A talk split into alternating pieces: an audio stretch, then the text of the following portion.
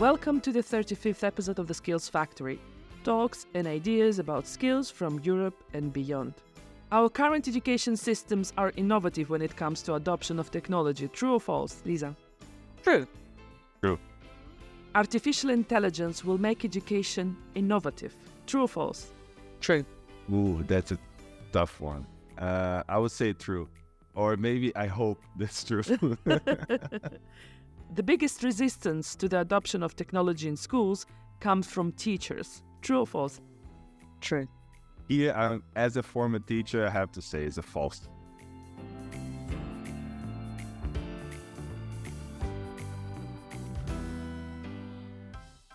Let me introduce you our guest speaker for this episode, Lisa Cowey, expert from UK. Hello, Lisa. Morning. Hello. And Jan Peter Ganter de Otero, human capital development expert from ETF. Hi, Maria. Good morning. So, today we dive into the dynamic intersection of technology and education.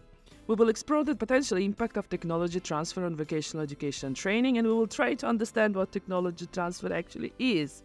So, Lisa, can you please explain us what technology transfer is in simple terms? In simple terms, it's best to see it as being a process. So, technology transfer transfers technology from one organization to another one. Um, and we usually focus on how we do that to make it efficient. And I think it's best understood if we look at a couple of examples. So we see it happening in two situations mainly. One is universities who finish their research and they need to transfer the results out to uh, industry because industry can scale it up and commercialize it.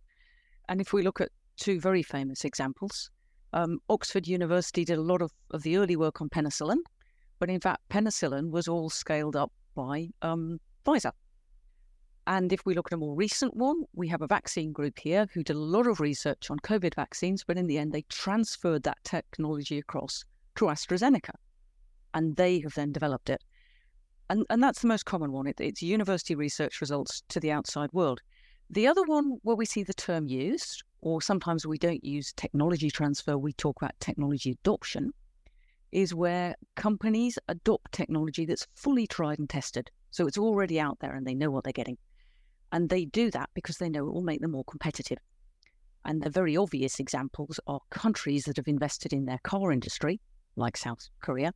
And more recently, you see big investments in the car industry going on in, in Serbia with Fiat, where they have adopted all the technology now needed to make cars.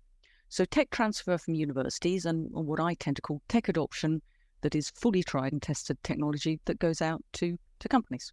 That's what technology transfer is for me.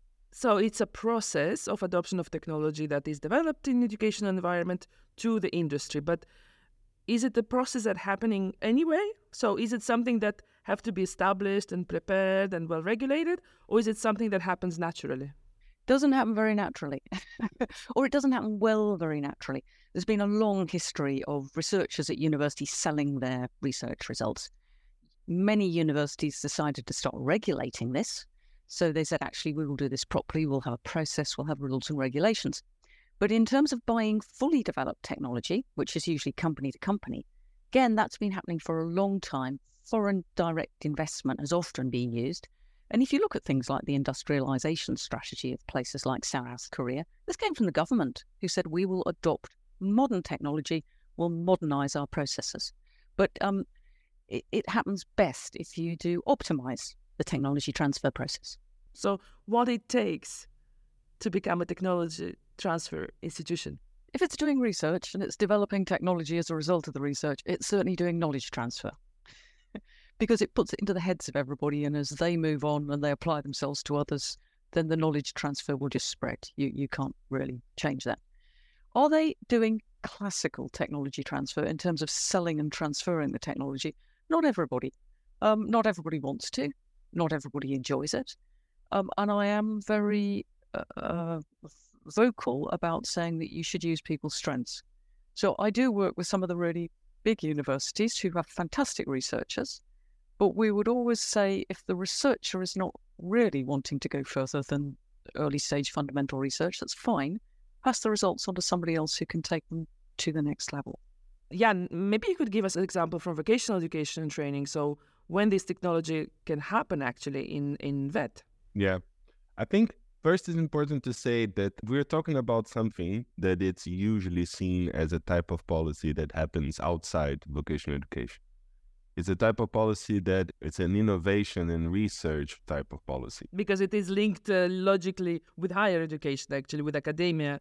It is traditionally, yes, very much focused on the role of universities as a driver of technology transfer, both from the sense of developing a technology and transferring it from the university to uh, the companies, but also as an intermediary in a relationship where a technology is already developed by another organization outside and bringing this to the country. Usually, you also have the roles of the university very well determined. In the case of VET, this is uh, still something that needs to be improved in general. The, this relationship between the innovation policies, technology transfer policies, and vocational education. But we can see at least three different types of actions that vocational education can do. And here I'm making reference to the work of a, a researcher from Australia called Philip Toner, who discussed exactly how vocational education is a mechanism of technology transfer. So the first one, which is the traditional one, and it's always the traditional service that vocational education provides, it's providing the skilled workers. You can't think about transferring technology without having the skilled workers that will implement, that will maintain that technology in the context in which the technology is being transferred. So, technology transfer is not only about transferring technology as such, it's about transferring skills and skilled people. You, you can't think about transferring and adopting the technology without having the capacity of the people who will implement and will uh, keep the technology working in the context. And this is usually the traditional way in which vocational education plays a role. And here you have many cases, for example, that we can discuss. Maybe I would highlight the work that the GIZ from Germany, the, the German cooperation agencies, in which you have substantial work being done on transferring wind power technologies or solar power technologies to different countries. And here you usually have a component of the work in which vocational education adapts its curricula to provide the skilled workers that are needed for that specific technology. That's a very well established way of working with it, but it's not the only one. A second role that we can talk about it's simply the role of mediating or bridging together different organizations that can promote technology transfer. So, for example, when vocational education centers organize a fair in which they bring companies and researchers from different contexts to talk about their technology, to, to present this to their ecosystem, it's also a very important role that vocational education can play. And finally, I think the one that I am very, very excited to talk about is the one related to applied research in vocational education is a development that we have been seeing in the last decades in some systems of vocational education around the world that puts vocational education in the center of the development of the technologies, which is very important. So, vocational education is not only a player that enters in the equation when the technology is already developed, but vocational education can also be a player in the development of these technologies by engaging in research and innovation policies, by becoming a research player.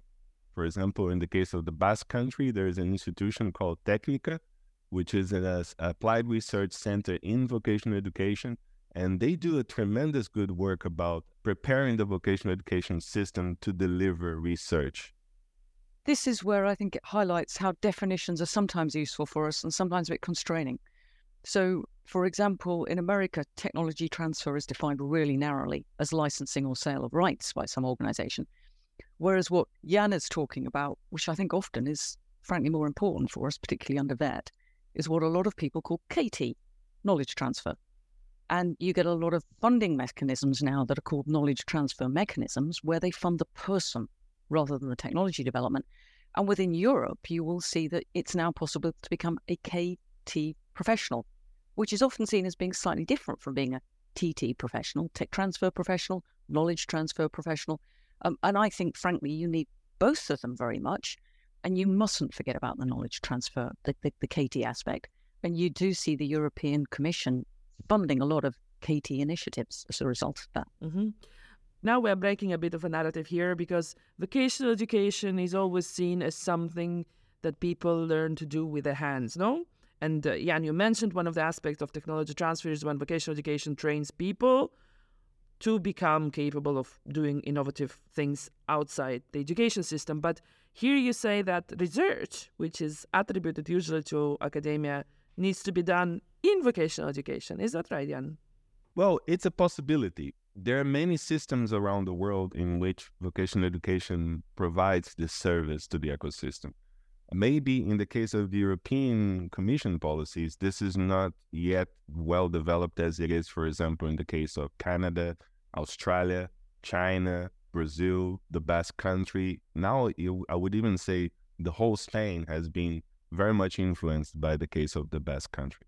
There's a possibility that especially tries to put vocational education inside the dynamics of research and innovation and not as a player that it's in the external in which needs to be somehow learning with the research players but rather bringing them together and putting them inside but when we talk about for example applied research and vocational education we need to understand that we are not talking necessarily about the same type of applied research that is developed at universities at the universities, you usually have a type of applied research that it takes much longer time, that it's heavily based on a type of knowledge that vocational education will not work on this. Vocational education will usually provide uh, more simple technical solutions to small and medium companies that are in need of fast and easy uh, research solutions. I absolutely agree. And I like to believe that, yes, that this is a, a great pathway to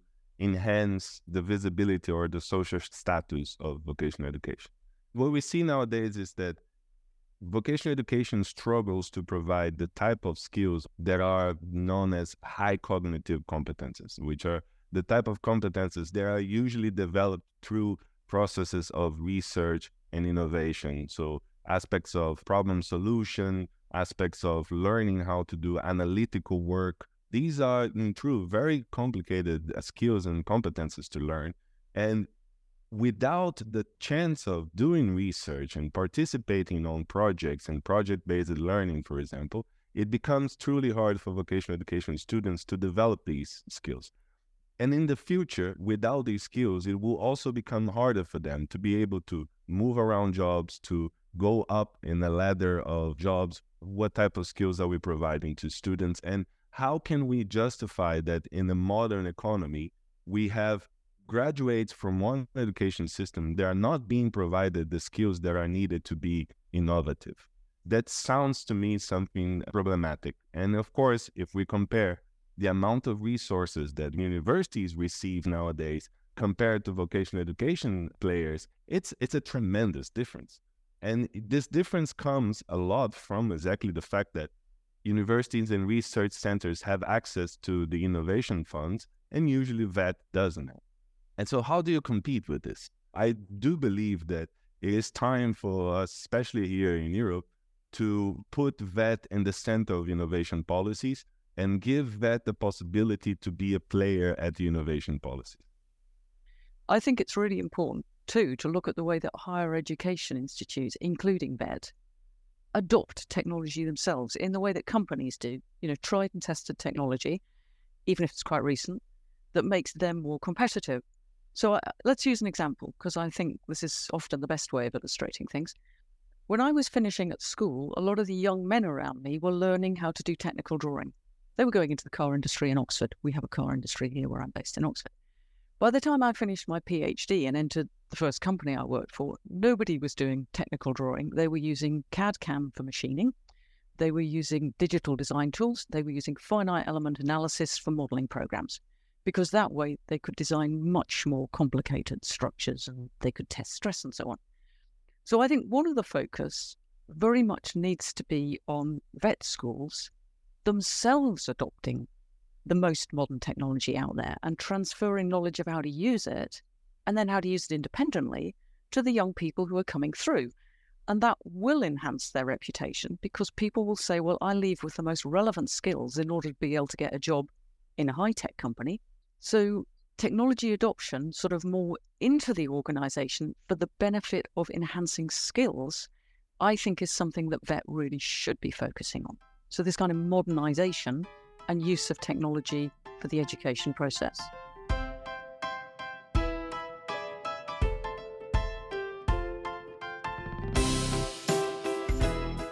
Today we speak about technology and innovation. Of course, my next question will be about artificial intelligence, a big hot topic of, of these days. So, what role AI can play in technology transfer?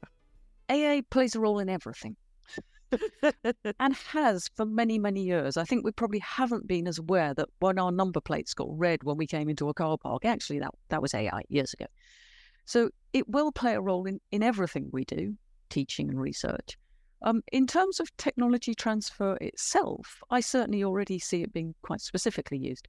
So, if you develop a technology inside a university where it's still quite at an early stage, you need to find somebody who's willing to invest in taking it to the next level and to buy it for you or, or access it. It can be quite hard to find a partner to do that. Good technology doesn't sell itself, it requires people to go out and search for the right partner. AI is now playing a strong role in helping people to identify the right partners. It will tirelessly crawl the web saying, I think you ought to be ringing this company because there's a good fit. And we see AI now starting to play a much stronger role in, in, in patent analysis. And patents are very important for strong technologies. What about fundamental research, the basics of the research? Do you think it will play a role there as well? It will play a role absolutely everywhere where you can replace something that people could do and probably didn't find desperately interesting with something where you can say, well, I will let that experiment run overnight and I will come back and the AI will have done what it would have taken me to do a year if I'd done it by myself. Jan, what is your vision of AI impact on on research and on education overall? You know, I, I love the discussion about artificial intelligence, but I also feel that it's very complicated to to comment on this because it's truly hard to see how this will be developed in the next years. We are living a certain moment of a wave of open and fear at the same time because we see this development coming from uh, OpenAI. I think what Lisa said, it's something that already exists for a few years, but we are kind of realizing now the potential of it because of the platforms that have been available. And I think what we need to think above all is like, what are the tasks that vocational education or education systems perform that are heavily labor based and how can we make them more efficient through artificial intelligence? I think that's the main question that we need to address because here is an opportunity for example to optimize the use of resources in an education system which we know that are very important. It's a chance for example to optimize the processes of changing curricula. It's a chance of optimizing learning and teaching processes in the classrooms. It's an interesting thing. We have interviewed quite some experts in this podcast, the experts in artificial intelligence, and none of them were skeptical or were they were scared of it. If I can add one thing on that, my direct experience of it has, has been quite mixed in that if you work in innovation, it's about doing things differently. It's about doing them new for the first time. AI is very good at doing things that it's learned how to do from other people. So it's very good at doing things that have already been done rather than being unique, doing repetitive things. People have said that they were quite worried about the effect that Chat GPT might have on education with people just using it. So, if I give you a concrete example, last week I assessed 44 applications to a, a competition, all focusing on roughly the same area, roughly the same geographical region It was instantly obvious to me that around 30 of them had been written by Chat GPT because almost 30 of them were absolutely identical. Yes, but give it the time. Give it the time, Lisa. Give it the time. That's my point. It... I will give it the time. But at the moment, I'm looking at it and saying it was absolutely fantastic that it managed to write one of those. But once you've seen 30 of them written by the same program, roughly about the same topic, you will say, I know exactly who wrote that because the same voice emerges from every single one. So I, am not frightened of it in that sense, and I think, um, I think again, it will be used as a useful tool by people in education, but it's not something that frightens me at the moment at all. It will not get as good as a human writing uh, and you will always be able to identify that it's ChatGPT. I think it will always be possible to be different as a human. It's certainly clear that AI is writing songs that sound very much like original artists. But what nobody has played me yet is a song where somebody says, Oh, this is completely original. AI wrote this, doesn't sound like anybody else. It continues to sound like Paul Simon. It doesn't actually have its own voice yet. Um, perhaps when it does, I'll feel very differently, but at the moment, sounds like other people.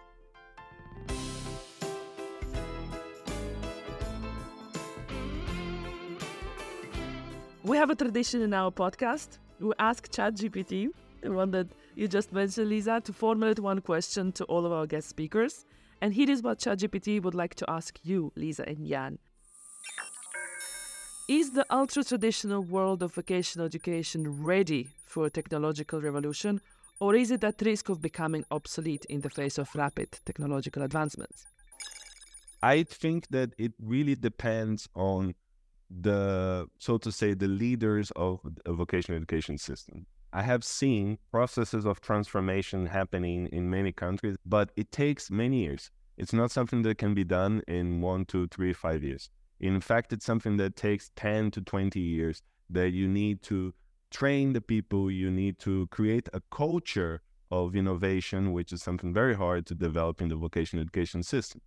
But again, the main problem here is that when we go, for example, for events related to innovation policies, either technology or knowledge transfer policies, we will see a discussion that is usually this vision of that as the provision of skilled workers and only period. So uh, I always ask the question, what is the role of that? And it's always the simple uh, answer. So this ultra traditional world of ed, it's not only in the level of the schools, it's also in the level of the policymaking. And this also needs some changing. Thank you. Elisa, do you think education is at risk of becoming more and more obsolete due to these rapid technological advancements that we discussed today? No, I think um, education probably will transform itself. I think it will see an opportunity. Um, it will ultimately will embrace the technology. The barriers are always personal fear that it will put somebody out of a job. That's what people say that that is the culture, the cultural fear that we don't want technology coming in here. But I actually think that you will probably see vet organizations embracing the innovate or die because they know if they don't, they will cease to exist. I think there will be, in the end, transformational change. I agree very strongly with Jan. It doesn't happen overnight because you have to deal with the issue of fear of change.